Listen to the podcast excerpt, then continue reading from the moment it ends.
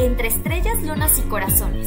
Una nueva forma de nutrirte con los temas que tanto te importan y nuevas perspectivas que te llevarán a vivir increíbles aha moments. Un programa en donde visitaremos distintas rutas como el camino al amor propio, el misterioso mundo de las relaciones, el atajo de la astrología evolutiva, el mirador de las tendencias, el puente de las entrevistas con especialistas y amigos y las fuentes de recursos energéticos. Una producción de Marisa Godoy y Status Media.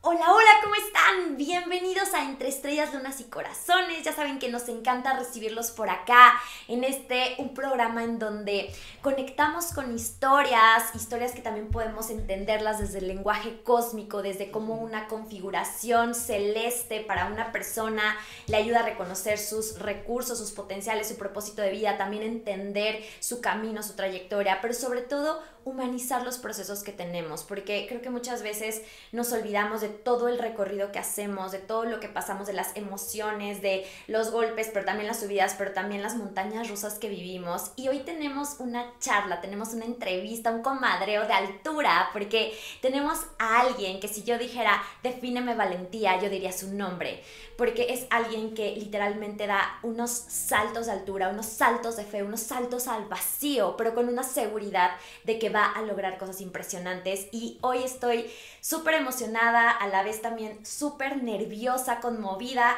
de tener aquí a Adi Jiménez. Adi, gracias por estar aquí, gracias por aceptar venir. No, el gusto, el placer y el honor es mío, en verdad. Me fascina este tipo de programas, estas charlas tan naturales, pero sobre todo, como dices, tocar puntos importantes de la, de ser un, del ser humano, de un poquito de los sentimientos, la energía y cómo llegamos a, hasta el punto de saltar con fe. Como dices, me fascinó ese término y de ahí en adelante cada salto que haga va a ser con mucha fe. Ay, me encanta. Adi, quiero empezar contándole a la gente que seguro ya muchos te conocen, em, pero quien no, quien no esté tan metido en el mundo deportivo, les quiero un poco leer el currículum de Adi porque siento que la verdad hace tantas cosas que no me lo aprendí. Entonces, bueno, para que nada se me olvide. Obviamente eres clavadista de altura, ganaste un pase para los Olímpicos de Atenas, em, eres doble medallista mundial, fuiste el oro en una Copa del Mundo en Red Bull eh, Cliff Diving, estuviste también como participante en Exatlón en la tercera temporada,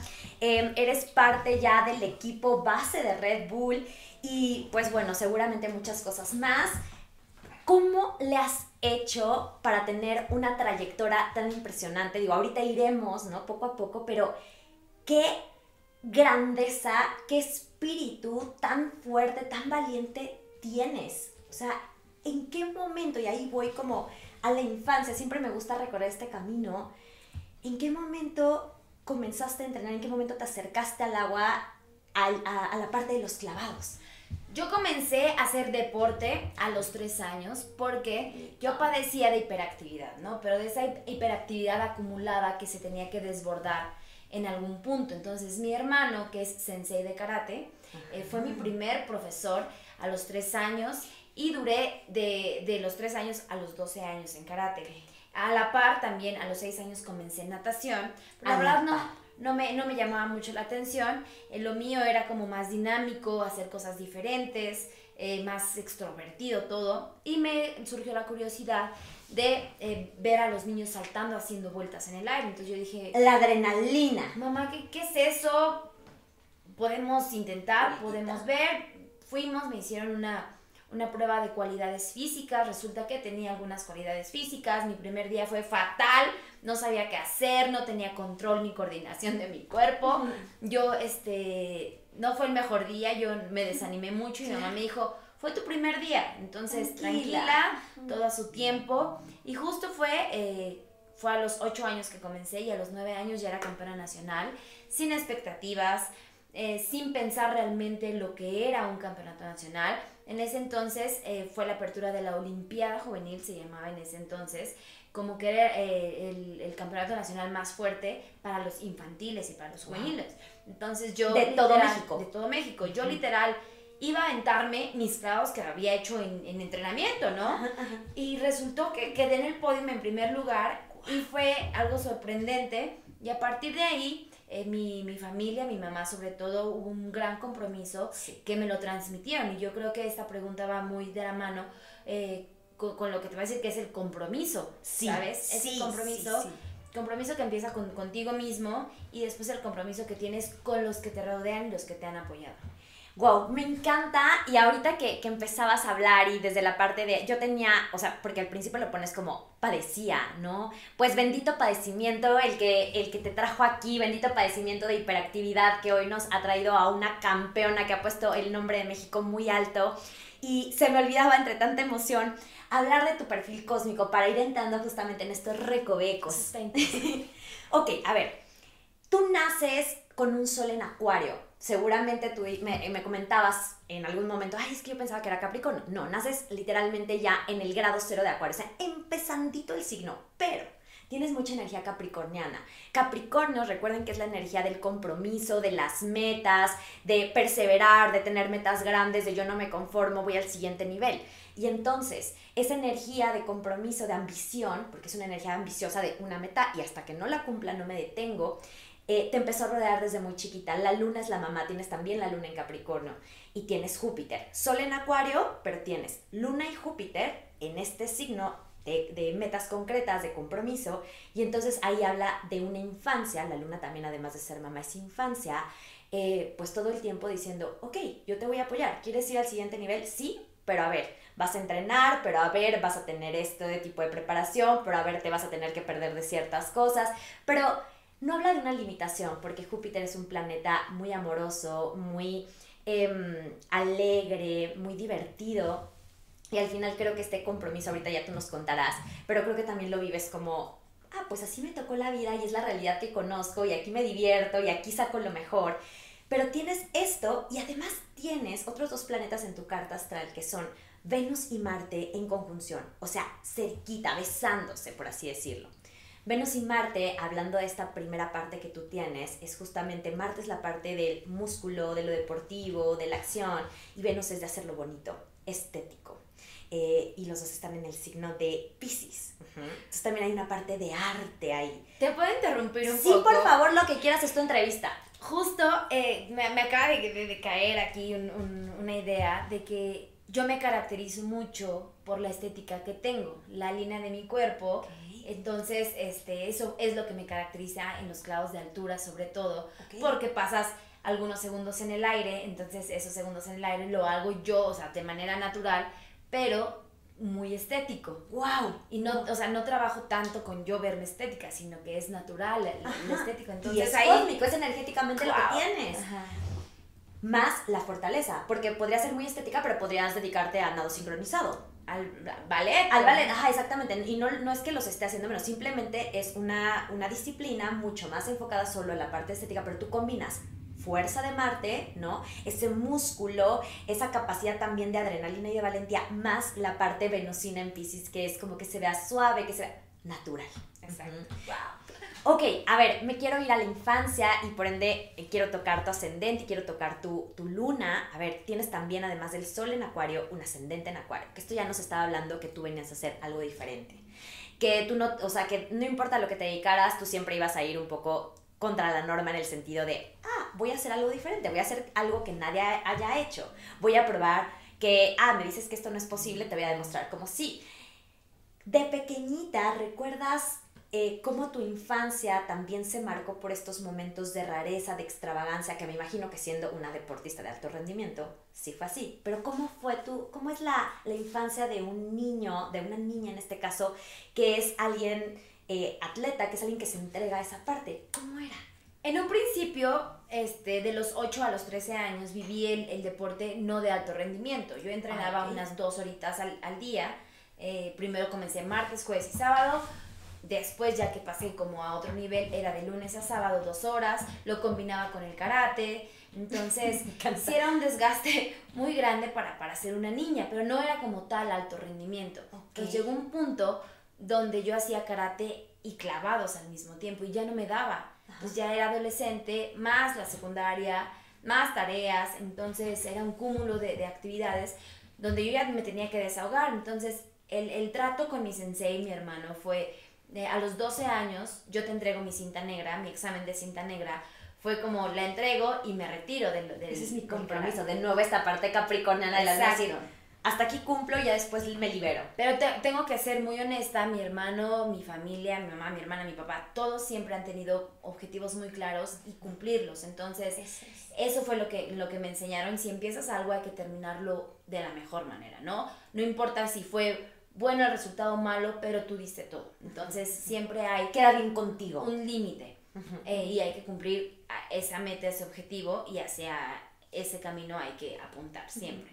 Entonces llega a ese punto y justo entrego mi, mi cinta negra y a los 13 años estuvo muy curioso porque fue algo sumamente diferente y algo que marcó mi vida, no solo mi vida, sino la vida de los que me rodearon, de mi familia Sí, sí. y de mis compañeros, porque un entrenador nos eligió para un proyecto para Juegos Olímpicos y vivir en el Comité Olímpico Mexicano.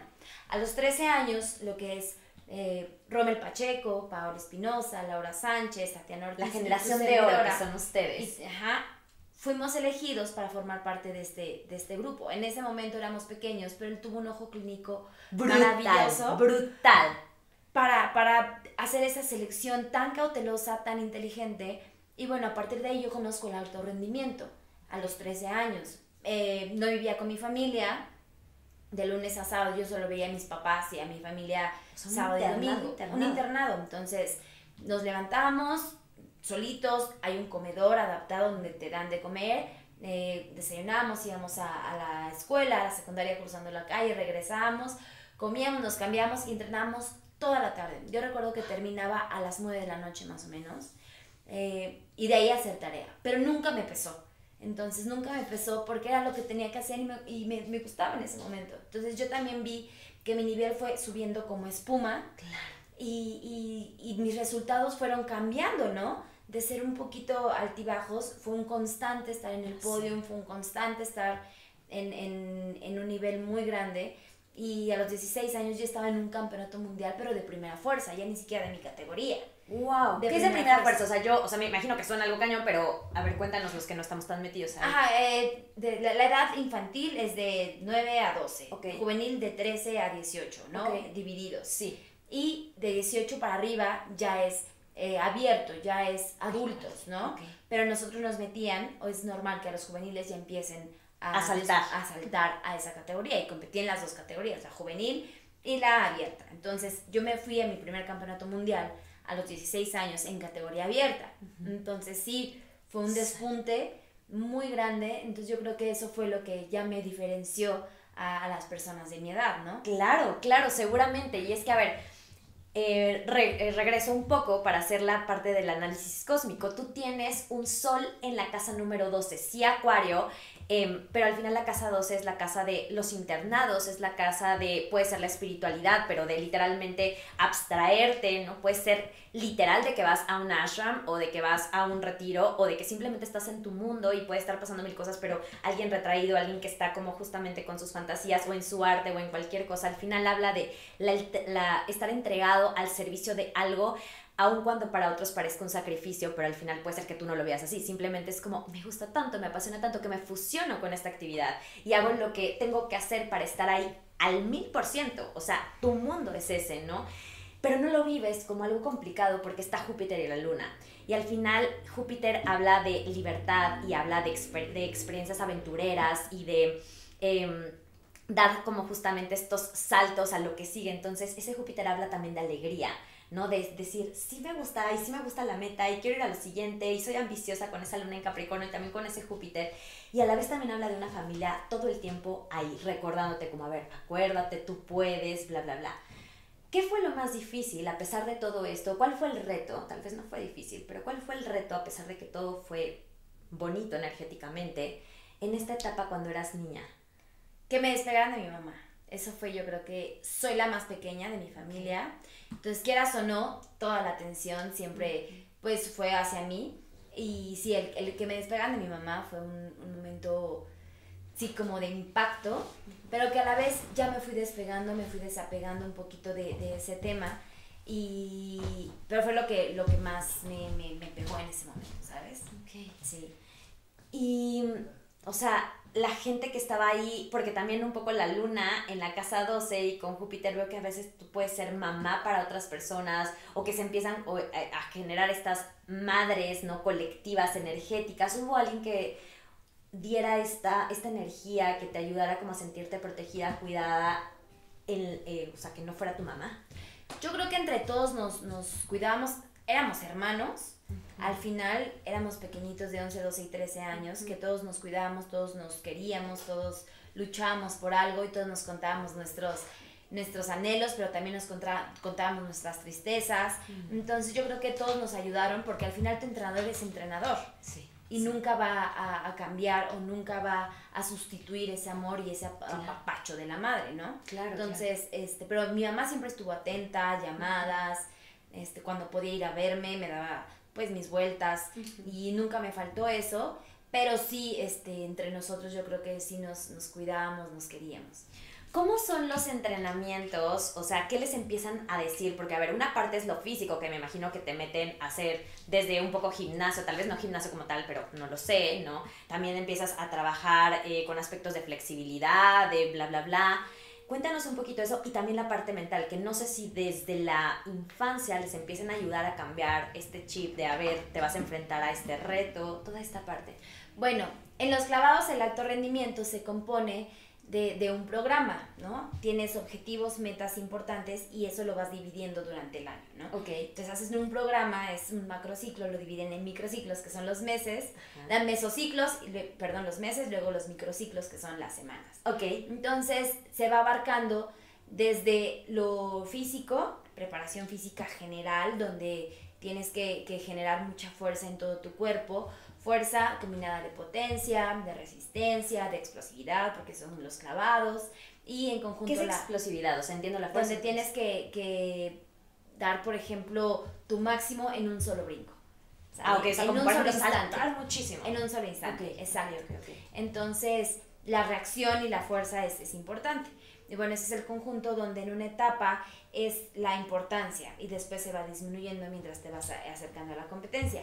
Entonces, mientras vas en esa etapa, también lo vas combinando con acrobacia y con técnica fuera del agua.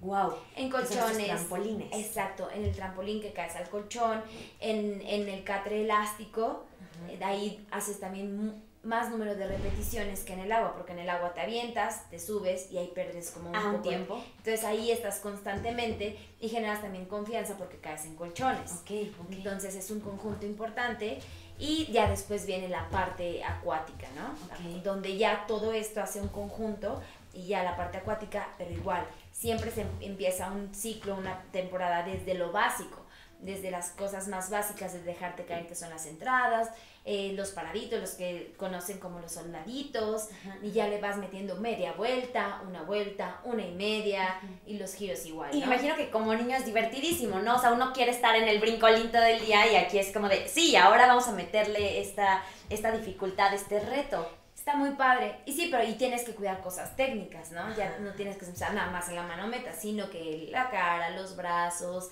estirarte. O sea, desde la expresión también. Ajá, o sea, la posición. Ah, ok. la posición de la cara, no jalarla, no meterla, que esté en un nivel eh, exacto de 90 grados, los brazos. Entonces es una cuestión sumamente interesante. Donde te empiezas a dar cuenta que no nada más es juego, lo disfrutas, pero ya intervienen eh, movimientos muy particulares para que al final tu clavado quede Ok, listo. Entonces, en todo este entrenamiento y, y en toda esta eh, formación, ¿qué fue lo que más trabajo te costó? O sea, cuando eras niña, o sea, que le tuviste que talachar y que dijiste, ¡ay, no puedo! La actitud. ¿Cómo? ¿Cómo? ¿Cómo? Sí, yo, yo he sido siempre muy rebelde desde niña. Urano en la casa 10. siempre, y como dices, es por aquí. Y acuario, solo en acuario. ¿Por qué no por acá?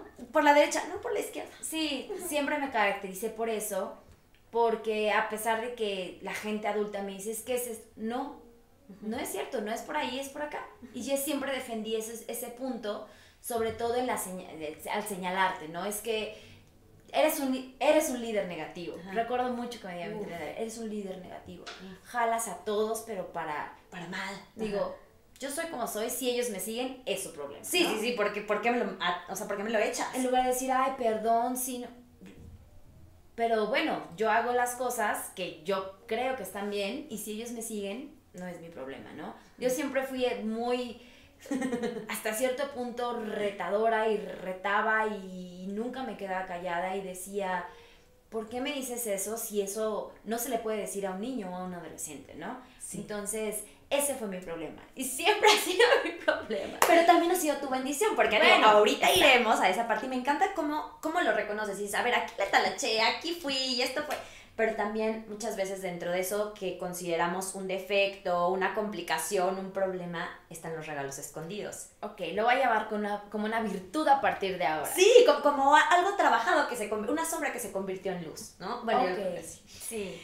Ok, entonces, bueno, estás en esta parte de la actitud, empiezas a avanzar, empiezan a llevarte a las competencias de adultos, alcanzar buenos resultados y te toca llegar a una competencia para Em, ir por un pase para los Juegos de Atenas, ¿cierto? Sí. ¿En qué año fue esto?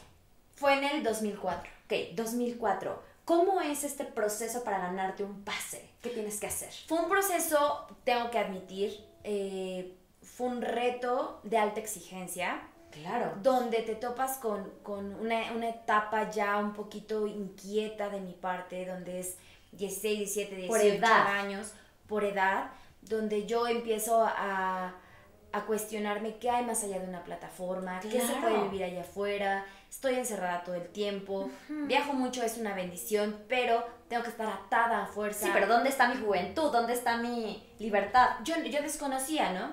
Entonces, eh, fue ahí y justo lo mental también. Nunca nos ayudaron a trabajar lo mental. Ok. O sea, puro técnico, físico y tal vez eres fuerte o débil mental o tus pensamientos. Pero no más, o sea, como muy... Estás acá, no sabes controlarlos, ¿no? Porque nadie te enseña a controlar tus pensamientos, nadie te enseña a controlarlos en tu mente, tu miedo, nadie te enseña a hacerlo. Y yo juraba que sí, o sea, bueno, digo, ¿cómo es posible que no lo hagan en el deporte si muchas veces eso es lo que juega a tu favor o en contra o eso es determinante, por ejemplo, para una selección mexicana?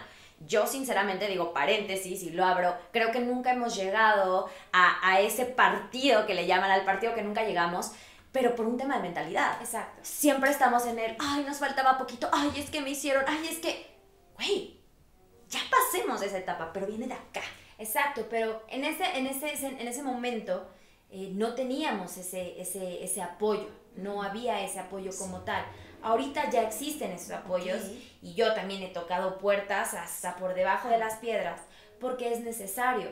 Entonces yo creo que me faltó eso y, y e, e, eso, es muy, eso es clave para realmente determinar hacia dónde van tus pensamientos y hacia dónde diriges tu miedo, tus sueños y cómo realmente alcanzarlos, pero desde acá. Ok, entonces voy a, voy a hacer la pausa para hacer la transición. Em, te, ¿Cómo te ganas el, el pase? O sea, tiene, o sea, ¿te vas a una competencia y ganas el pase? ¿Cómo es esto? A mis 19 años, recuerdo perfecto, eh, fue un nacional que es el primer filtro. Del nacional pasas a una Copa del Mundo, que es el preolímpico, y en la Copa del Mundo, eh, haciendo, quedando en determinado ranking, es que ganas un boleto. Entonces, del, del filtro nacional, yo quedé seleccionada en segundo lugar para irme a la Copa del Mundo. ¿Quién quedó primero? Hasha Luna. Ah, ok, sí, sí, sí. Hasha Luna, yo en segundo y en tercero Paola Espinosa. Ok. Entonces de ahí me voy al siguiente filtro que es la Copa del Mundo. Entonces, quedando en determinado ranking, ganas el boleto, pero no lo ganas para ti, lo ganas para México. Yo me especialicé en 10 Ay, para mí suena como un poco injusto. O sea, a ver, si yo lo gané, pues digo, lo obvio, digo, yo lo pienso que no estoy en el deporte, no, pues es para mí. Exacto. O sea, es mi resultado, es el producto de mi esfuerzo, bueno. Sí, pero así son reglas y no solo en México, eh, también en algunos países es esa regla. Va la selección, se ganan esos lugares, pero ese lugar sigue estando abierto. Entonces, para, ya sea con otra competencia o para que los directivos determinen quién es el mejor para obtener o para ponerle nombre a ese pase olímpico. Desgraciadamente, no tuvo mi nombre ese pase olímpico y fue, te lo puedo decir, como hasta el pretexto mejor, mejor pretexto para mí decir, hasta aquí. Ya me libero, ya vimos que por aquí no es, me voy. Me voy, necesito algo más, necesito una vida nueva. O sea, en esa etapa no lo sentiste como, ay, ¿por qué yo quería? Pero es que... Sí, también lo vi de manera muy injusta, pero también fue de, perfecto, lo dejo ahí. Lo tomo por el lado positivo, me voy, hago experimento, vivo, me libero. Exactamente. Ok. Entonces, sí fue un 50-50, pero al final fue de, desvío mi vista y quiero hacer otra cosa. Y ahí no entraste en polémica, no entraste en, en enojo, o sea, como que más bien lo soltaste rápido. Lo solté rápido, pero dentro de esa turbulencia, dentro de ese momento, fueron meses muy difíciles porque surgió en mi, en mi, dentro de mi grupo, surgió una polémica ahí bastante eh, delicada, este, con un entrenador y una de mis compañeras. Entonces yo estaba como, quieras o no, dentro de ese problema. Y sí, hubo declaraciones fuertes, revistas, este... De chismes. eh, periódicos, televisión. Fue un, un momento importante para nosotros, para ese grupo. O sea, pero quiero entender un poco. Es, o sea, la polémica estaba en que tú le diste el pase, o sea, ¿en dónde estaba la polémica? No, temas personales, Ah, ok, ajá, ok, ok, ok. pero que al final nos inmiscuían a todos. Entonces Ok. yo también por parte de ese enojo di declaraciones que eran ciertas. sí, pero desde el impulso, ¿no? Exacto, desde Ok. el estómago. Ok. Entonces ok. yo me fui de esa manera. Enojada, eh, mandando todo por la borda y Sí. decir, y si tienen que rodar cabezas que rueden, yo voy a decir la verdad. Cuelgo el traje de baño, ya no tengo absolutamente nada que perder, me voy. Entonces. Y te vas a la universidad. a la universidad. Ok, te vas a la universidad, ahí dejas toda esta parte, ¿qué haces? ¿Cómo te, cómo te reintegras a la vida? Llego a la universidad como si me hubiera quitado una venda de los ojos, porque nunca habíamos vivido la escuela como tal. Como tal, vivirla dentro del salón de clases y fuera del salón de clases con tus compañeros. Entonces me abre un panorama inmenso donde realmente yo voy a la escuela y vivo la escuela y la, y la disfruto. A la par, me integro al equipo de animadoras de mi, de mi de la universidad, Ajá. de los linces de la UVM. Linces. Soy porrista porque yo tenía toda, todas esas cualidades acrobáticas que para mí era facilísimo. Claro, sí, pan comida. Y entrenar dos horas diarias para mí era nada. Entonces lo combiné con la escuela, obtuve beneficios muy buenos, una beca muy importante que me ayudó a terminar la universidad y lo disfrutaba al máximo. Claro. O sea, para mí la universidad fue un disfrute de principio a fin. Fíjate cómo es interesante cómo le das la vuelta a esto, porque dentro de tu carta astral tú tienes a Saturno y a Plutón en la casa 9. La casa 9 es la energía de los estudios superiores, es también la parte del extranjero, es esa etapa de tu vida, cuando estás más o menos entre los 17, 21 años. Tienes a Saturno por una parte las pruebas, las figuras de autoridad, en donde eh, por cosas ajenas a ti tienes que soltar el poder o tienes que soltar esas metas o esas cosas que parecían tuyas, también Plutón poniendo ciertos riesgos, pero también transformándote, ayudándote a nutrirte y ayudándote a eh, resignificar duelos y morir, por así decirlo, y levantarte como ave fénix. Entonces, podríamos decir que un plutonazo, los plutonazos son como esos momentos de pérdida, pero después de transformación y de, de ave fénix, lo viviste así, soltando este pase a las Olimpiadas y a la vez volviendo a nacer y volviendo a gestar a una nueva Adi. Me fascinó, totalmente yo creo que lo hice así, pero siempre quedó como ese sesgo de... "Mm, ¿Y si, si hubiera, hubiera?" quedado? Claro, O sea, y si me claro. hubiera quedado, porque yo a la par veía a mis compañeros ganando medallas olímpicas. Porque además fueron la generación de oro. Y yo te incluyo ahí, o sea, porque aunque no te fuiste a las Olimpiadas, o sea, eras esa generación, ese potencial lo tienes y después lo revelaste con un uranazo. Y voy a ir hacia allá. Ok, terminas, dices, eh, regreso a mi vida más normal, soy porrista, escuela, me imagino que fiestas, novios, lo normal a esa edad. Em, ¿En qué momento en tu vida sucede un uranazo, es decir, un cambio de 180 grados en tu vida, en donde el universo te da la oportunidad de una manera inesperada, tal vez en algo como sí parecido, pero a la vez diferente, disruptivo, que te lleva a ser ahora una clavadista de altura, a participar en unas competencias que te ponen, bueno, a nosotros seguramente a ti no, pero los nervios de punta y que les vamos a mostrar por ahí un videito, seguramente lo vamos a incluir por ahí en, en la edición. Pero, ¿cómo pasa? ¿Cómo pasa de estar eh, en la escuela a esta nueva aventura? Justo como dices, el universo, el destino, uranazo. el uranazo, dijo, no cerró el ciclo como debería de haber, como estaba acostumbrada o como se tiene que hacer. Como tu, ¿no? tu familia te había enseñado. Exactamente. No lo cerró, pues la traemos de nuevo poco a poco a este reto con un poquito más de, mm, de exigencia, vamos a decirlo así. Yo termino la universidad y obviamente volteas para todos lados y dices, ¿y ahora qué hago, no? ¿Qué es lo bueno, que sigue? Mi primer trabajo fue eh, saliendo de la universidad, yo soy licenciada en la administración del deporte, fue ser entrenadora de niños en el Comité Olímpico Mexicano, de donde yo me, me salí. Entonces, uno de mis entrenadores, mi último entrenador, Jorge Rueda, maravilloso, que fungió como mi papá, justo me estoy acordando, él fue figura. Como mi papá, mi primer entrenador que me llevó al Comité Olímpico Mexicano, eh, hice un cambio después de entrenador y él fue el que formé parte de su, de su equipo y él fue maravilloso y es maravilloso conmigo. Entonces, él fue el que me contrató, él fue el que me dijo, quiero que seas entrenadora de este semillero, donde les enseñes las bases a los niños pequeños para después llevarlos a un, un mejor nivel. Entonces, yo comencé ahí en el Comité Olímpico Mexicano, después de, de la licenciatura, y fui entrenadora aproximadamente cuatro años. Ok. Entonces me fascinaba, me encantaba, yo aprendía más que los niños aprendían de mí, yo creo, me divertía, eh, fue una experiencia muy bonita y un día aparece un grupo de clavadistas de altura, quiero hacer un paréntesis Por porque yo me dedicaba a los 10 metros y a los 3 metros. Eso no es de altura. No, esas eh, eh, pruebas olímpicas. Ok. Los clavados, toda esta historia fueron en pruebas olímpicas.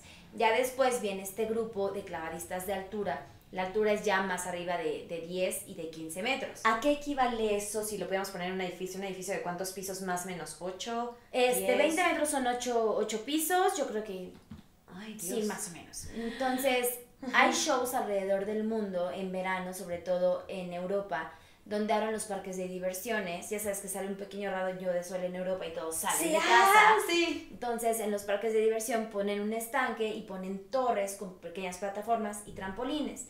Y hacen shows tipo Circo Soleil con un poquito de coreografía, un poquito de música, vestuarios Wow. y lo sacan al público. Por lo regular eligen gente latina.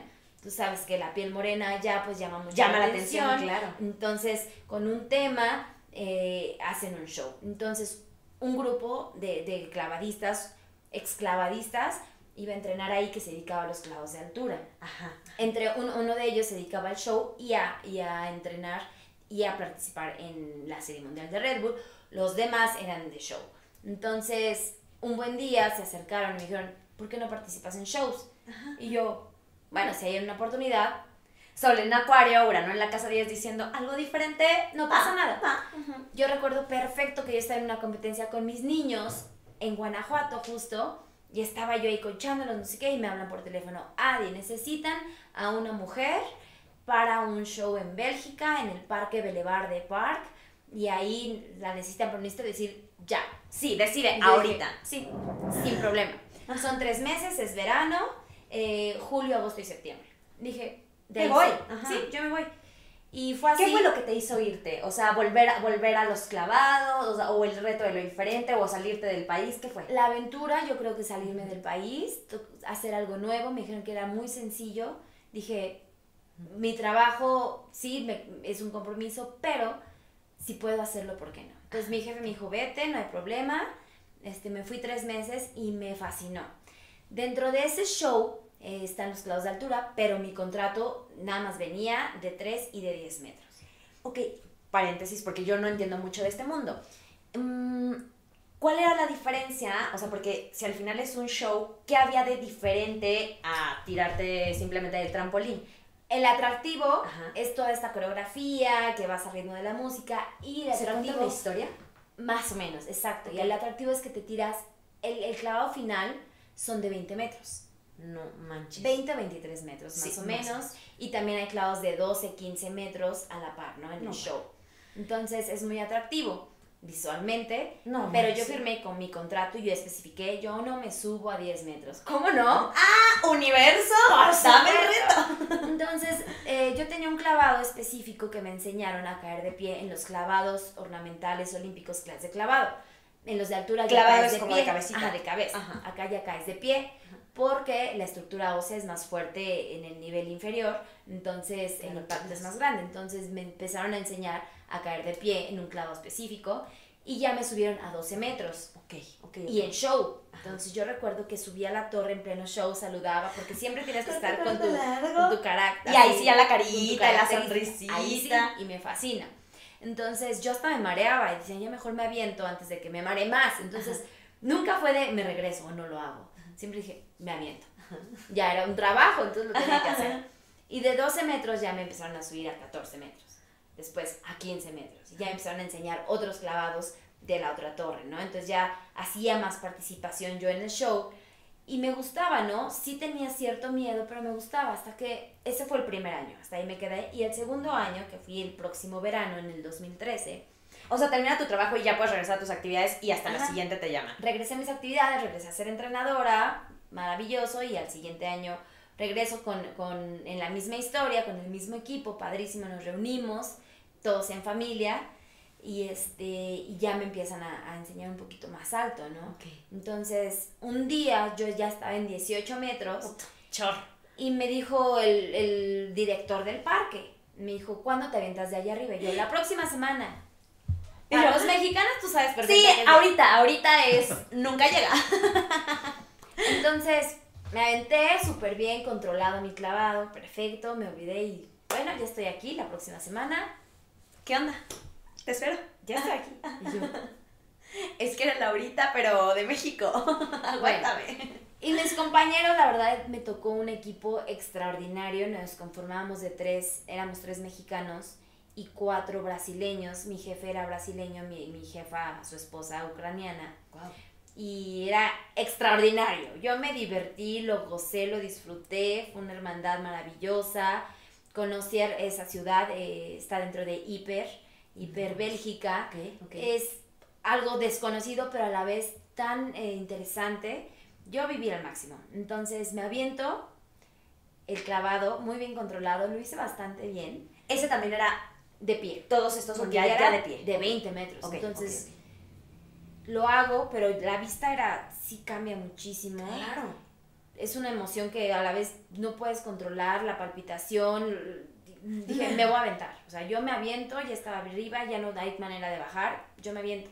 O sea, ¿ya no te pueden bajar? Es que en, los shows de clavados es una torre más o menos de este tamaño y que tiene... Ajá, así como otra, una son estructuras que van cruzadas y te vas subiendo y son plataformas pequeñitas. Pero a ver, dime algo, cuando subes no tienes como cosa que te, o sea, como un arnés o algo? No, nada, siempre hay que subir de frente y atrás el agua. Por cualquier cosa. Olvídalo.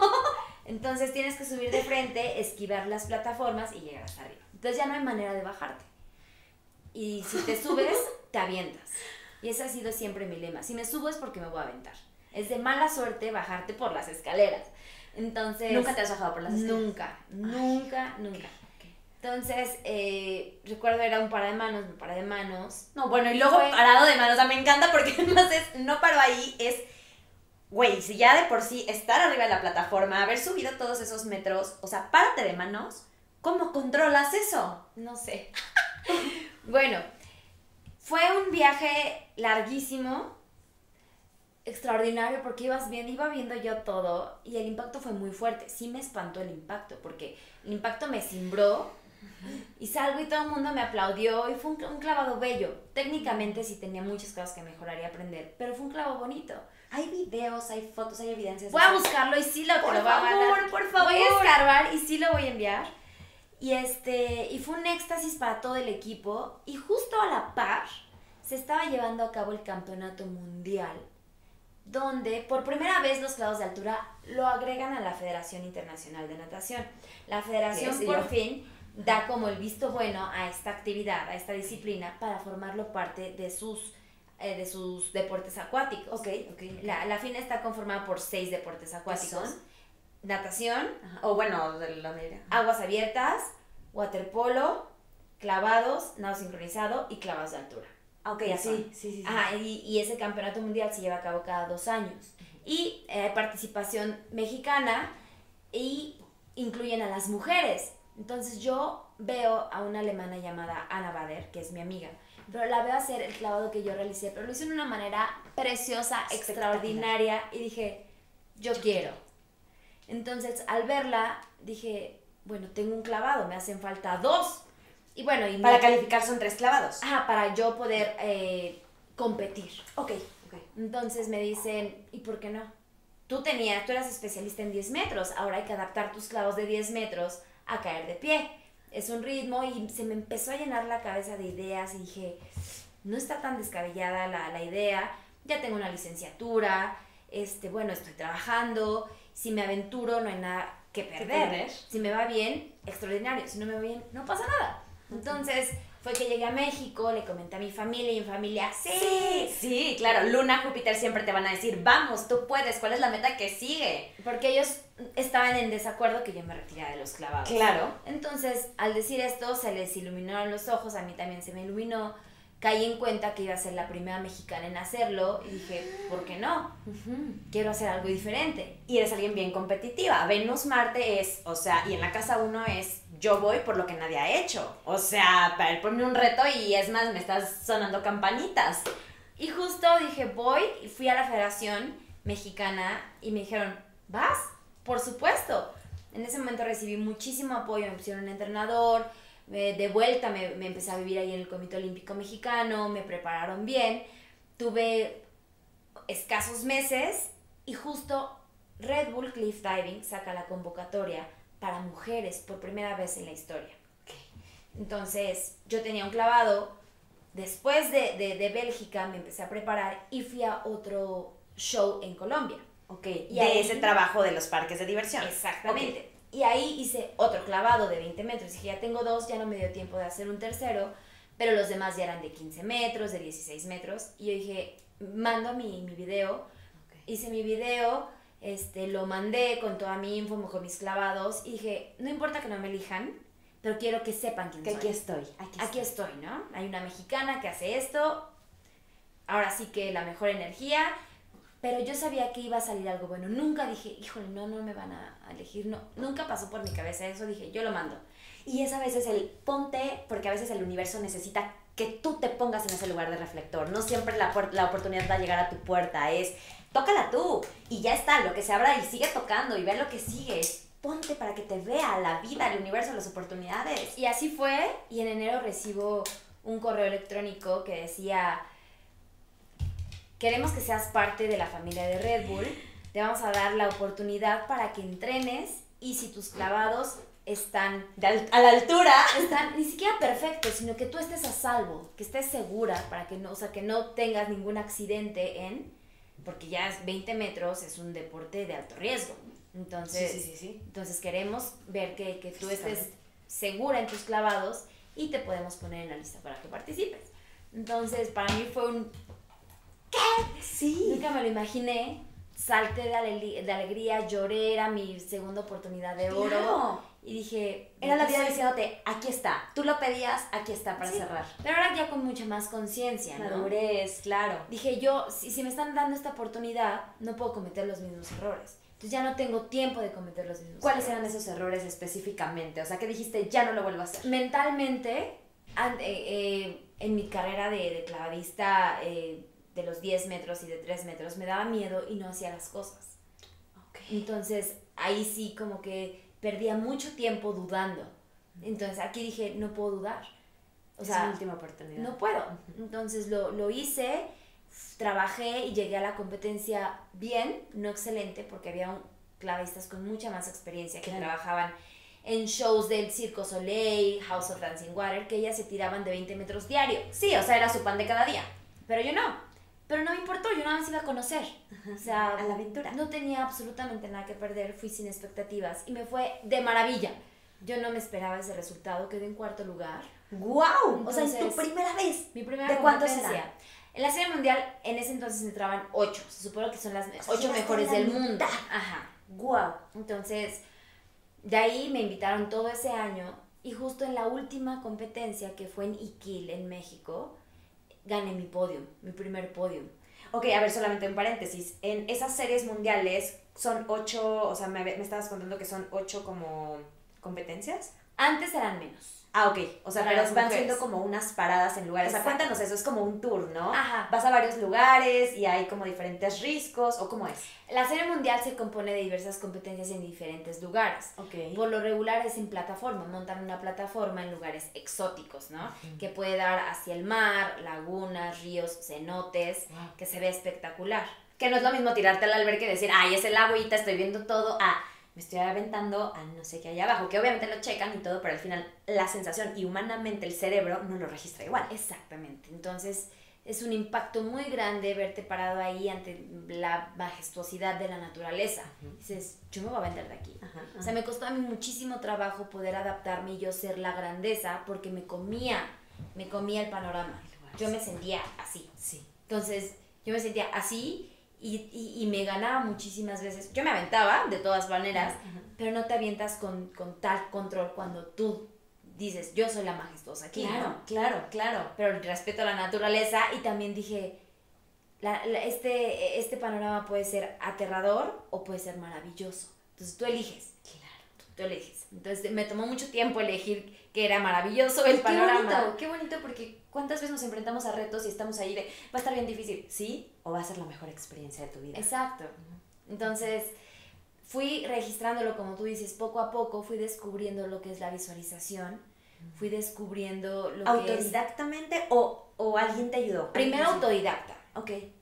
Después, eh, bueno, te cuento, ese año fui primero a lo que fue Texas, después fui a Noruega y posteriormente cerré en Iquil, en México, fue mi familia y les regalé el podio y me regalaron su apoyo y su amor.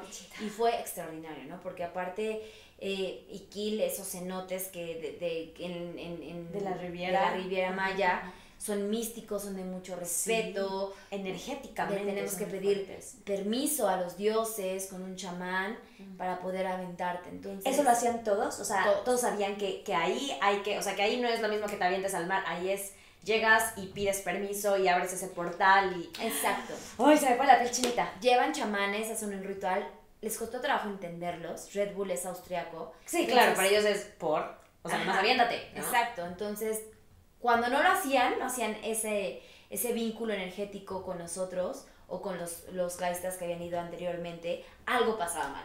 Wow. Nadie se lastimó, pero no, no salió el evento. Sí, energéticamente había una, una parte de se cierra. O sea, aquí se tiene que hacer así, pides permiso y ya está. Entonces entendieron y hasta que ya los chamanes fueron, nos limpiaban, hacíamos esta ceremonia hermosa, fue que podíamos ya realmente tirarnos con toda esa humildad, con todo ese conocimiento, conexión. y también seguridad. Entonces ahí fue mi primer podium y dije, de aquí yo no me quiero bajar. ¿Qué lugar ganaste? Segundo. ¡Wow! Sí. ¡Wow, wow, wow! Sí, fue un segundo lugar extraordinario. Yo creo que uno de los mejores que he vivido. Seguro. Y ya, después de ahí ya fue. También vamos a poner ese video. O sea, yo voy a poner todos los videos de Adi. sí, por favor. Fui elegida ya para el próximo año, porque vas sumando puntos, entonces si quedas dentro de cierto ranking, ya tienes tu pase directo para el próximo año. Ok, ok, ok. Entonces llegas, o sea, empiezas a ganar estos lugares, estas medallas. ¿Y qué fue lo más difícil de, de este momento? ¿Hubo algo por ahí que te hiciera dudar de ti? ¿Hubo alguna competencia en específico? ¿Hubo algo en particular que, te hiciera vivir algún momento de quiebre, algo así? Sí, hay un clavo en específico que yo lo, denominé el favorito. El favorito porque mm, me pegué varias veces en el trampolín. Cuando yo era clavista de 13 y de 10 metros, me llegué a pegar, me rompí esta mano por pegarme en el trampolín. Es un clavado eh, con cierto grado de complejidad porque das vueltas hacia atrás pero tirándote hacia adelante. Entonces todo el tiempo... A ver, a ver. ¿Cómo? ¿Cómo sería? Un poco, o sea... Tú estás viendo hacia el agua Ajá. y lo regular, lo normal es tirarte hacia adelante. Ajá, Pero aquí es tirarte hacia atrás, pero la, la, la rotación va hacia adelante. Wow. Vas viajando hacia adelante. Se llama inverso. Por lo, por lo mismo es inverso. Imposible, yo le llamaría. Yo, yo, lo denominé ya el favorito, ¿no? Entonces, cuando ya tengo ese resultado, cuando ya empiezas como a planear y a, llega cierto momento en que dices, ¿cómo lo hice, no? O ¿cómo esto? Y empiezas como a preguntarte, a juzgar, a a tus movimientos como que obsesionar. Yo me obsesiono mucho y, empiezo, quieres, quiero encontrarle el hilo rojo donde no existe y me empiezo a bloquear. Yo me bloqueé en ese clavado. Hubo un momento en que yo ya no sabía cómo hacerlo. Sí. o sea, aunque era algo tan automático, me dice tanta cabeza que... Pum, un blackout. Tuve un blackout durante mucho tiempo, meses, y ahí fue donde me llevó a tocar puertas de psicólogos, coaches mentales, este, doctores que también dormían. Sí, para hipnosis, desbloquear. todo. Entonces, empecé a trabajar mentalmente. Fue ahí donde por primera vez, en el 2015, empecé a trabajar yo. ¿Qué ejercicio fue el que, o sea, o qué momento empiezas a sentir como este desbloqueo? ¿O con quién? ¿O cómo fue? O sea, De- surgió el desbloqueo en ciertos momentos, me pasaba, pero ya me podía desbloquear. Era un sube y baja y obviamente no tenía esa seguridad, ¿no? ¿y ubicas algún ejercicio, alguna técnica o algo que te hayan dicho, una visualización, o sea, algo en específico? ¿O fue más bien como el proceso y la mezcla de todo? No, sí tengo ya mis herramientas. Compártenos. Por supuesto, Una. la respiración es sumamente importante. Ok. Porque cuando te surgen estos, este tipo de, de shocks o este tipo de ansiedades, empieza con ansiedad, obviamente, es que estás pensando en el futuro. Entonces siempre la respiración te trae al presente. Entonces respirar y ponerle atención a tu respiración te trae aquí, en el aquí, en el ahora. Entonces empecé con eso. eh, también argumentos de poder, decir yo puedo, yo soy esto, yo, yo merezco esto y haz esto y tú puedes, esos argumentos de poder también te, te empoderan y te fortalecen desde tu interior. Y pues obviamente este, escribir mi clavado, cómo lo describes, ¿no? Cómo se tiene que hacer. Doy la, me paro en la orilla, doy la vuelta. Y eso eh, también te hace estar, te hace muchísimo. estar, estar, estar. Ajá, y, y, y todo eso y visualizar. Visualizar es, yo creo que, una de las puertas que, que, que me ha abierto el universo para yo poder realizar mis clavados completos en mi mente. ¿Qué era lo que visualizabas? Todo el proceso. Todo el clavado. O sea, desde voy entrando y... Desde cómo me, me paro, cómo levanto brazos, o sea, desde el lugar yo, yo estaba en el lugar en mi mente y cómo hacía el clavado. Cómo hacía el clavado desde entrenamiento hasta competencias. Entonces, la visualización es extraordinaria porque eh, al cerebro lo confundes. Cuando tú piensas algo y dices algo, Ajá. el cerebro te la cree. El cerebro es incrédulo, ¿no? Sí, Así sí. como cuando te dicen algo malo, también se lo cree. Como lo del líder negativo, ¿no? O no vas a poder, o ay, todavía estás chava, o... Sí, entonces cuando tú le dices, ya lo hice, o le estuvo bien, o lo visualizas, para el cerebro ya lo, ya lo realizaste. Y si sonríes es de, ah, pues estuvo padre, ¿no? Porque son, esta persona sonrió, Adriana sonrió, está padre. Ok. Entonces poco a poco fui generándome esa sensación de seguridad, fui generándome... Visualizando que ya lo habías hecho. Exacto. Ya lo hice y Ajá. estoy feliz y gané este lugar y bla, bla, bla. Ajá, aunque no era cierto. Sí, sí, sí. No, pero al final es llevarte a la posibilidad. Exactamente. Eso fue 2015 y 2016 no fueron mis mejores resultados en el 2015 y 2000 porque estaba padeciendo de eso. Y, que es un proceso, además. Es un proceso, fue un proceso largo y aparte no estaba ya como tan a gusto con mi entrenador. Ok. Entonces yo me la viví en el hospital y me rompí la nariz y esto y estaba enferma y me enfermé de esto y me operaron del otro, pero porque energéticamente yo no estaba bien. Claro, y ahí es como una prueba más de Saturno, los Saturnazos, de estos límites, estos obstáculos, estas pruebas que te enfrentan a tus miedos, a los bloqueos. Eso es Saturno en su, en su vibración más baja, esos momentos donde la vida nos pone a decir, tienes que sacar la casta y tienes que darlo todo y te tienes que desvelar y aunque te hayas caído, vuélvete a levantar y ahí fortaleza. ¿No? Exacto. Y es en donde me imagino que tú dices, ya no voy a volver a perder una oportunidad. O sea, esta vez, aunque tenga miedos, aunque tenga bloqueos, aunque Yo me haya caído, es voy. yo seguía, ¿no? Yo seguía y, y fue un momento en que dije, ya no más, necesito un cambio. Cambié de entrenador, eh, empecé a, a fortalecer mis técnicas, ya no hacerlas esporádicamente, sino en un horario, en cierta, en- con mucha disciplina, todos los días, escribir, hacer mis estructuras, mis esquemas, estudiar. Ajá. Fuera de la alberca, fuera de mi entrenamiento, yo aparte estudiaba Ok. cambié de entrenador y a la par fue algo maravilloso porque en 2017 fue mi año de ensueño. De sí, ¿Qué fue pasó mi año 2017? de gané la Copa del Mundo. Wow, Entonces, con Red Bull. No, con la FINA. la Ah, Copa ok, sí es cierto, Ajá. porque la serie es lo que me estabas explicando, pero de repente se me hablando. La serie es con Red Bull y la copa es justamente con la fina. Ajá. Ok. Entonces, ganó por primera vez el primer lugar, fui campeona del mundo en el 2017, eh, donde yo recuerdo que se me metió tanto eso en la cabeza que yo quería ser, yo quiero todavía Sí. ser campeona del mundo. Sí. Entonces, yo lo trabajé, lo estudié, lo planeé perfecto, yo sabía cómo me iba a despertar, qué me iba a poner, qué iba a desayunar, cómo iba a subir las escaleras, cómo iba a hacer absolutamente todo. Yo sabía cómo me iba a subir al podio.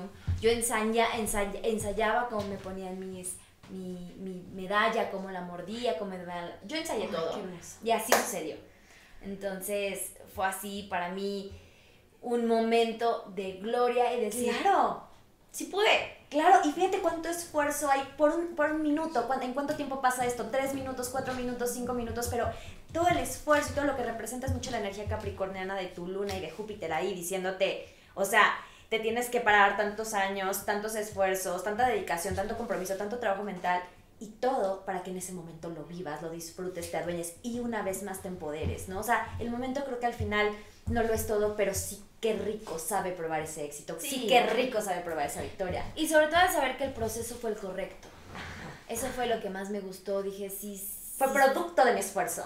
Si sucedió esto fue porque el proceso fue el correcto y disfruté mucho el proceso. Me encanta. Entonces yo creo que cuando triunfas es más cuando tu proceso lo disfrutas, lo vives que nada más fue el resultado espontáneo. De acuerdo, porque al final dura más el trayecto, dura más el camino, dura más la escalada que estar en la punta. Exacto, sí. definitivo. Y ahí fue donde ya pude yo cosechar como continuamente muchos logros. Eh, Te estabilizaste. También en Red Bull eh, gané muchos primeros lugares eh, por primera vez Después viene el campeonato mundial, que es como la fiesta más grande para nosotros los acuáticos, este campeonato mundial, donde hacen un conjunto todas las actividades acuáticas, donde va lo mejor del mundo y este, todas las, las disciplinas están compitiendo al mismo tiempo. Son como unos Juegos Olímpicos, pero solamente acuáticos. Entonces llego y eh, gano mi medalla de plata. Wow. Entonces ahí fue donde... Sí, era triunfo, triunfo, o sea, como dices, la cosecha de toda la vida. ¿no? O sea, tal vez lo que no, lo que no habías podido disfrutar o llegar a ese punto eh, de culminación es lo obtienes todo de repente. Sí, y me fascinó porque yo en algún momento dije, ay, algún día voy a ganar el Premio Nacional del Deporte, ¿no? Pero yo no sabía cuándo. Justo porque uno de mis compañeros estaba propuesto para, y dije, ¿qué se sentirá? Algún día yo voy a estar ahí. Y me gano también el Premio Nacional del Deporte. Y yo me quedé impactada. Dije, la palabra con los pensamientos. Alineados. Wow, hacen maravillas. O sea, regresan con un eco muy grande. Sí. Entonces, fue mi año de ensueño en 2017 y obviamente te da mucha seguridad para continuar los demás compromisos. Yo recuerdo mucho que Fernando Platas un día dijo en una entrevista, que es mi amigo y lo quiero mucho. Y lo queremos también acá. Y un gran... el programa. Por supuesto. Y invítalo, por favor, dile que se pone padrísimo de este lado. Y es un gran... y es un gran ejemplo a seguir y dijo, cuando estés para en el podium, cada escalón que vas bajando el podium es un día menos de fama y un día más de compromiso para tu siguiente competencia. O sea, no ganas y dices, ya gané. estoy acá arriba, ya, ya imparable. Ya, ¿no? No. O sea, es un día menos de fama y un día más de compromiso. O sea, no puedes dormirte en tus laureles. Qué sabio. Entonces, me quedó, se me quedó grabado tanta esa frase que, que él dijo en una entrevista que yo vi. Dije, es cierto, gané, volteas, ¿qué sigue? En 15 días. Sí, esto ya pasó, esto ya pasó. ¿Cuál ¿Qué sigue? Viene la otra. ¿Qué sigue? Viene el próximo año. ¿Qué sigue? Viene esto. Viene el otro. Entonces, eso se me quedó grabado. Me encanta. Oye, Adi, ok, llegas este año de ensueño, increíble. Eh, bueno, 2018, 2019, 2020, sigues, sigues, sigues, sigues en este proceso de eh, perfeccionarte, de seguir adelante y ahorita estás en un momento ya a nada de irte de nuevo a competir. Cuéntanos sobre esto, que, estamos felices de darte esta patadita de la buena suerte, este amor, estas vibras. ¿Qué es lo que sigue en estos días? Pues bueno, ya estoy a nada, a unos cuantos días, 15 días de, de, partir, a menos de un mes de ya estar parada en esa, en esa plataforma. Y, y bueno, obviamente ya tengo un trabajo realizado en el cual yo confío mucho, eh, me llena de muchísima nostalgia, ¿no? Volver otra vez, volver a participar como atleta base, dejé de ser atleta base el año pasado, entonces eh, vuelvo con esta gran sorpresa, esta gran responsabilidad y sobre todo de recorrer el mundo a lo máximo, ¿sabes? Esta disciplina me ha, dado ese honor de poder eh, asistir y poder visitar diferentes partes del mundo. El mundo es para todos, somos ciudadanos del mundo. Entonces yo poder romper esas fronteras e ir para mí es un honor. Y, este, y vivirlas junto con, con, compañeras que vamos al mismo objetivo, que amamos lo que hacemos, que entre nosotros nos respetamos y nos queremos, también es algo maravilloso. Ahí la sensación, el ambiente es de compañerismo, es increíble. por lo que entiendo.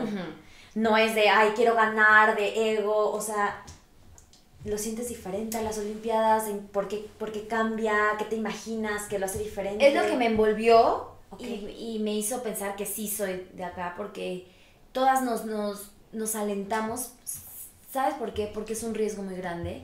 Y si le deseas más a alguien, mal a alguien y cae mal al agua, no es de cae yo mal, uy, qué sí, pena. Mala calificación. Cae mal, te vas al hospital.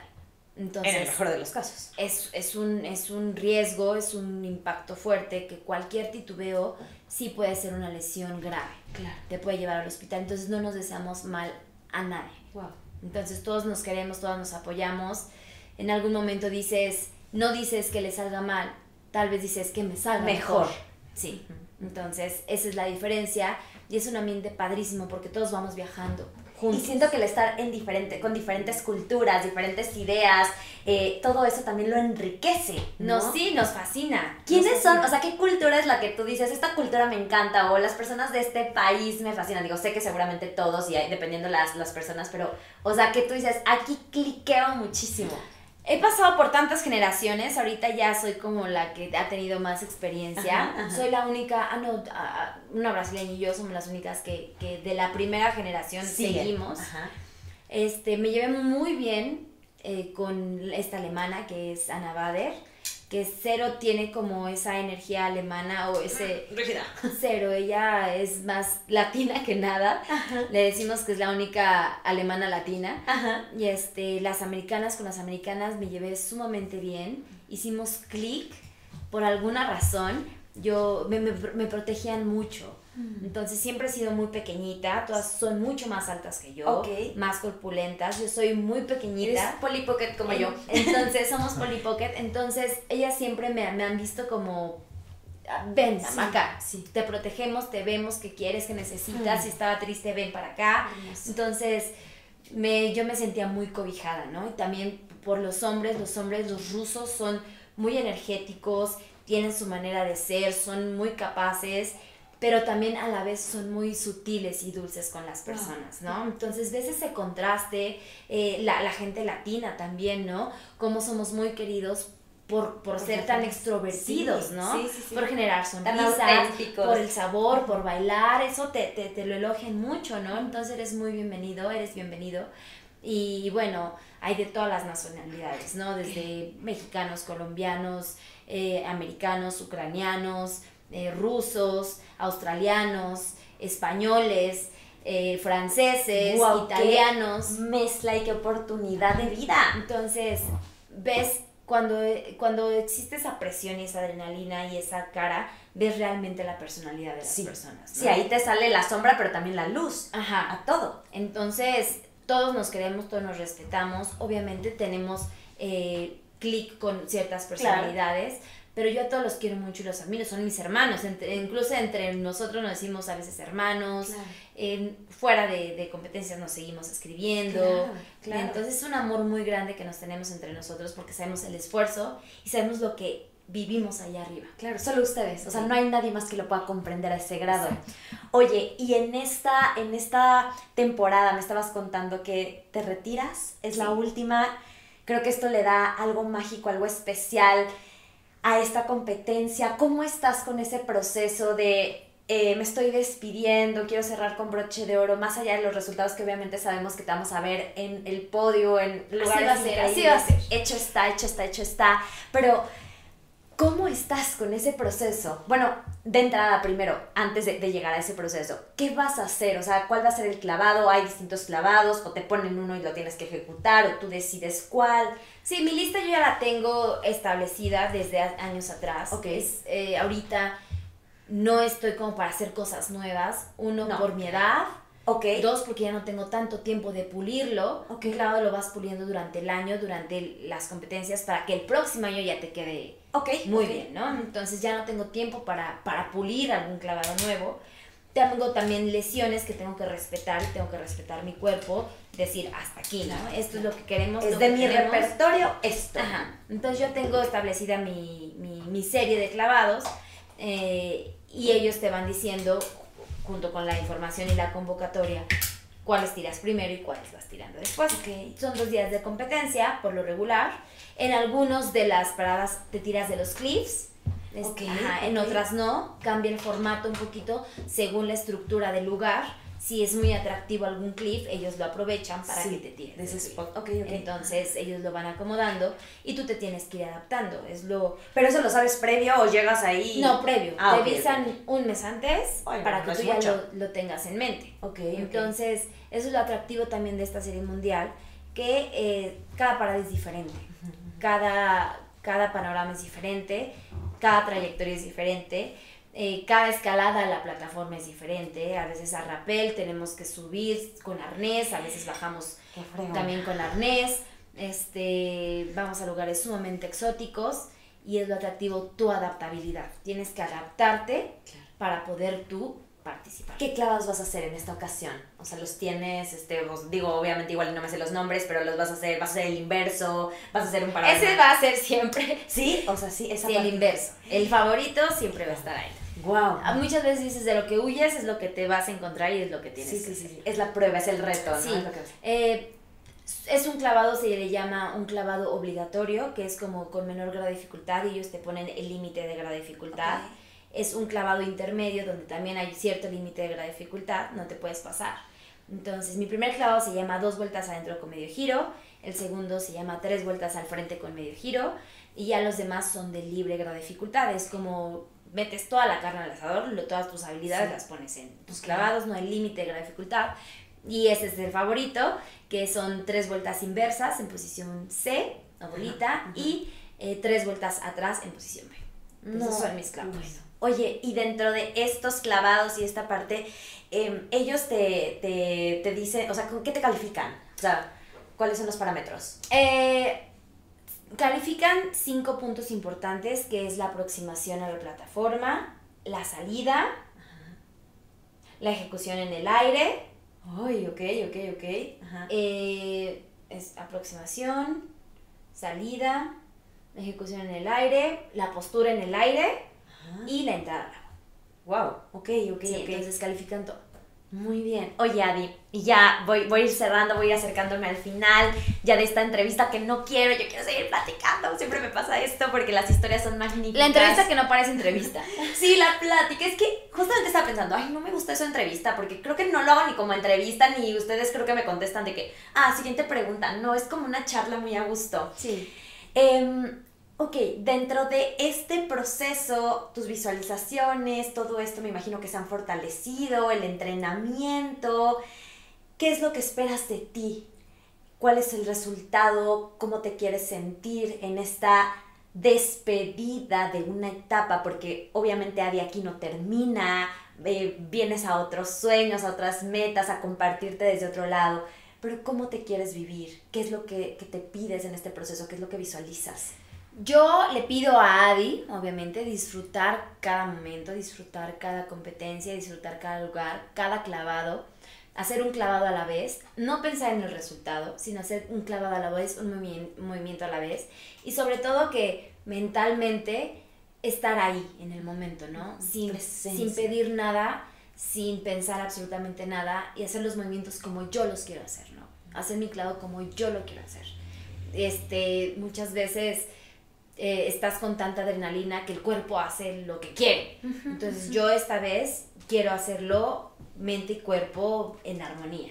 Entonces es lo que yo, yo pido y sé que el resultado ya va a venir Hablará. por por ah, Consecuencia. exactamente Ajá. por consecuencia entonces yo siempre me he visualizado en lo más alto del podium no sé si se presente tal vez sí tal vez no pero yo me pido eso en esta competencia disfrutar vivir un momento a la vez y hacer como yo lo quiero hacer ¿Vas a hacer algún ritual especial de visualización, de decirte algo diferente a, a lo que vienes haciendo por ser tu despedida? Yo creo que lo voy a venir haciendo igual, como lo vengo haciendo en mis entrenamientos. Eh, no es muy bueno como cambiar en el momento, ¿no? Tienes que hacerlo previo desde los entrenamientos. Y sí, lo quiero venir haciendo así.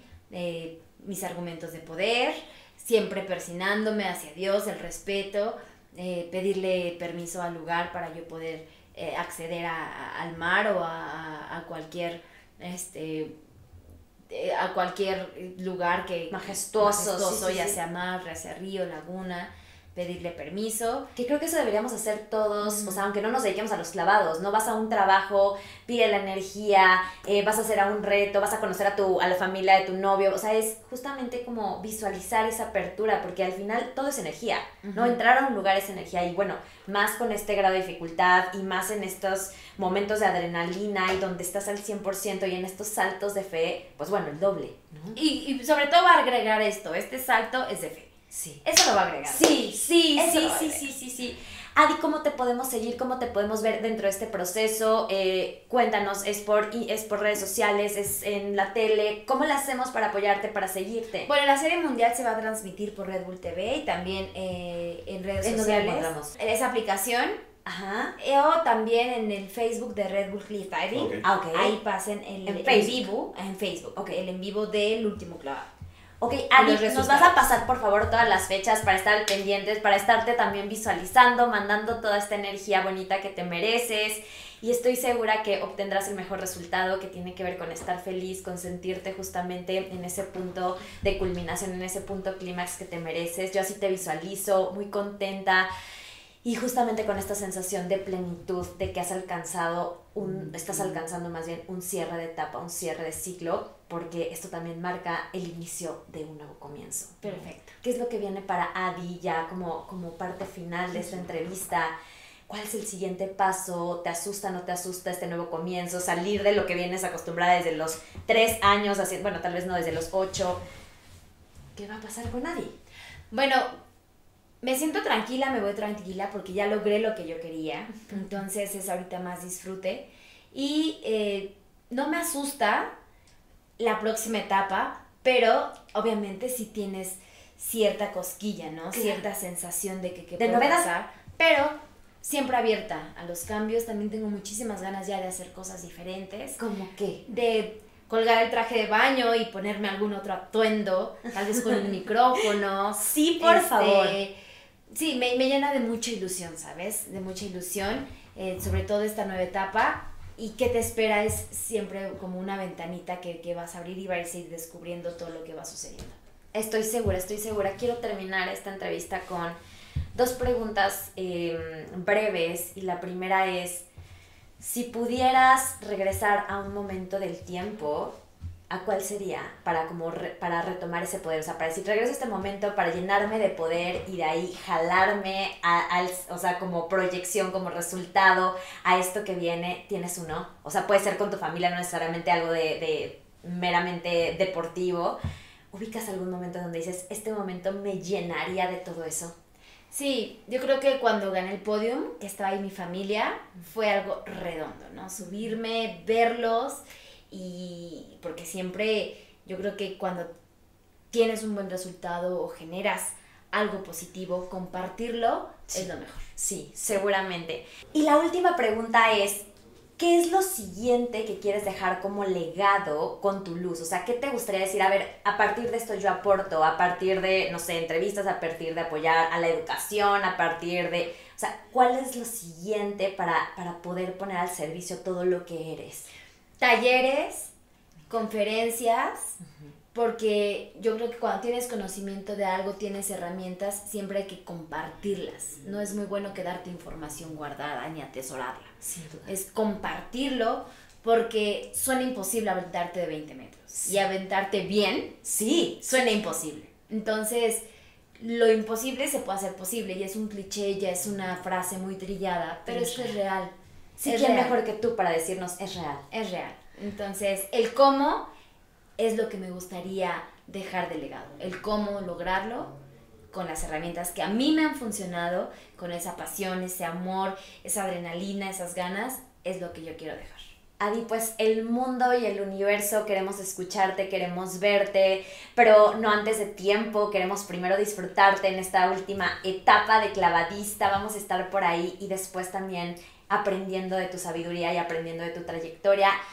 Quiero que tiremos unos dados cósmicos que tenemos aquí, que nos van a dar como un mensaje. Eh, voy, a, voy a quitar tantito como los vasitos. La hidratación. La hidratación, exactamente, tú muy correcta. Ok, toma los dados, por favor, con ambas manos. Un poco pidiéndole a esta parte sabia, al universo, a esta parte de ti conectada con todo lo que eres, con los siguientes pasos, con esa intuición que ya sabe lo que hay para ti porque eres luz y pide los dados que te revelen un mensaje, que te ayuden a entender los, los siguientes pasos y sobre todo cómo disfrutar y sacarle provecho a este momento presente. Cuando estés lista, abre tus ojitos y cuidando que caigan dentro de la mesa, tira los dados. Sol en Capricornio en la casa 12 habla, o sea, me encanta porque al final sale algo muy parecido a la energía que tienes, aunque tú eres acuario, tienes tanto Júpiter como la luna en Capricornio, naces con el sol en la casa 12, entonces esto es como el cierre de ciclo, esta es la oportunidad para que tú vuelvas a reconectar con tu estructura, pero sobre todo espiritual. O sea, aquí lo que te dice es, medita, visualiza, pero sobre todo conectando con Dios, con que el universo te sostiene, con esta parte de tu parte sabia, ¿no? O sea, no solo el universo, no solo lo externo, sino cómo te has fortalecido, qué es para ti esa fe en ti, en cómo te has demostrado que puedes cada vez ir a algo mejor, en que puedes ir al siguiente resultado. Y esto también habla de un momento de inspiración, de un momento de conectar con tu parte divina. Entonces, lo que yo te diría es así haciendo oración, haciendo meditación, pidiendo estos permisos, pero sobre todo más que aquí lo que te dice, no es tanto el ejercicio, no es tanto la postura lo que hay que cuidar, sino es la conexión con la fe. Y tú dijiste, hoy me llevo el salto de fe. Perfecto. Yo te mando todas las bendiciones, todos aquí también. Y mm, estamos felices de acompañarte en el proceso. Gracias, por estar aquí antes de irte. Gracias, son parte de todo esto, de este proceso, de esta historia y de este cierre tan maravilloso que va a ser. Gracias por llenarme de, de, de esta plática de mucha fe, de mucho amor, de mucha energía. Me llevo todo en mi corazón. Y pues, como tú dices, a sacarle provecho a todo lo que me venga eh, poniendo el universo en el camino. Así es, así es. Y quiero darte por último un regalo que sabes que es con mucho amor, que viene trabajado con manos mágicas, pero además intencionado de una manera en donde la idea es volverte a empoderar. Y por favor, Doriforia te tiene algo muy especial. Gracias, Mar. Gracias, Doriforia. En verdad, son mis favoritos. Son mis favoritos. Sí, aquí está, aquí está evidencia. y te van a acompañar. Gracias, gracias. Por favor, ábrelo. Queremos que nos que, nos sorprendas como con esta energía de abrir este portal energéticamente o simbólicamente. Vamos a abrir este portal simbólicamente porque sé que me va a acompañar en todas, todas mis competencias. Tu nombre. Gracias. Para que nunca te olvides de lo magnífica que eres. Ay, gracias. Mi nombre, mi identidad. Ahí estás, ahí estás. Gracias. Oigan, muchas gracias. Les voy a dejar por aquí las redes sociales de Adi, por supuesto también de todas las competencias para que la podamos seguir. Y eh, por supuesto las redes de nuestra productora Status Media, pero también del canal y las mías. Ya saben, coméntenos, cuéntenos, suscríbanse y por supuesto váyanos diciendo a quién más les gustaría tener, qué otras historias quisieran encontrar por aquí. Nos vemos muy prontito y ahora sí, hasta la próxima.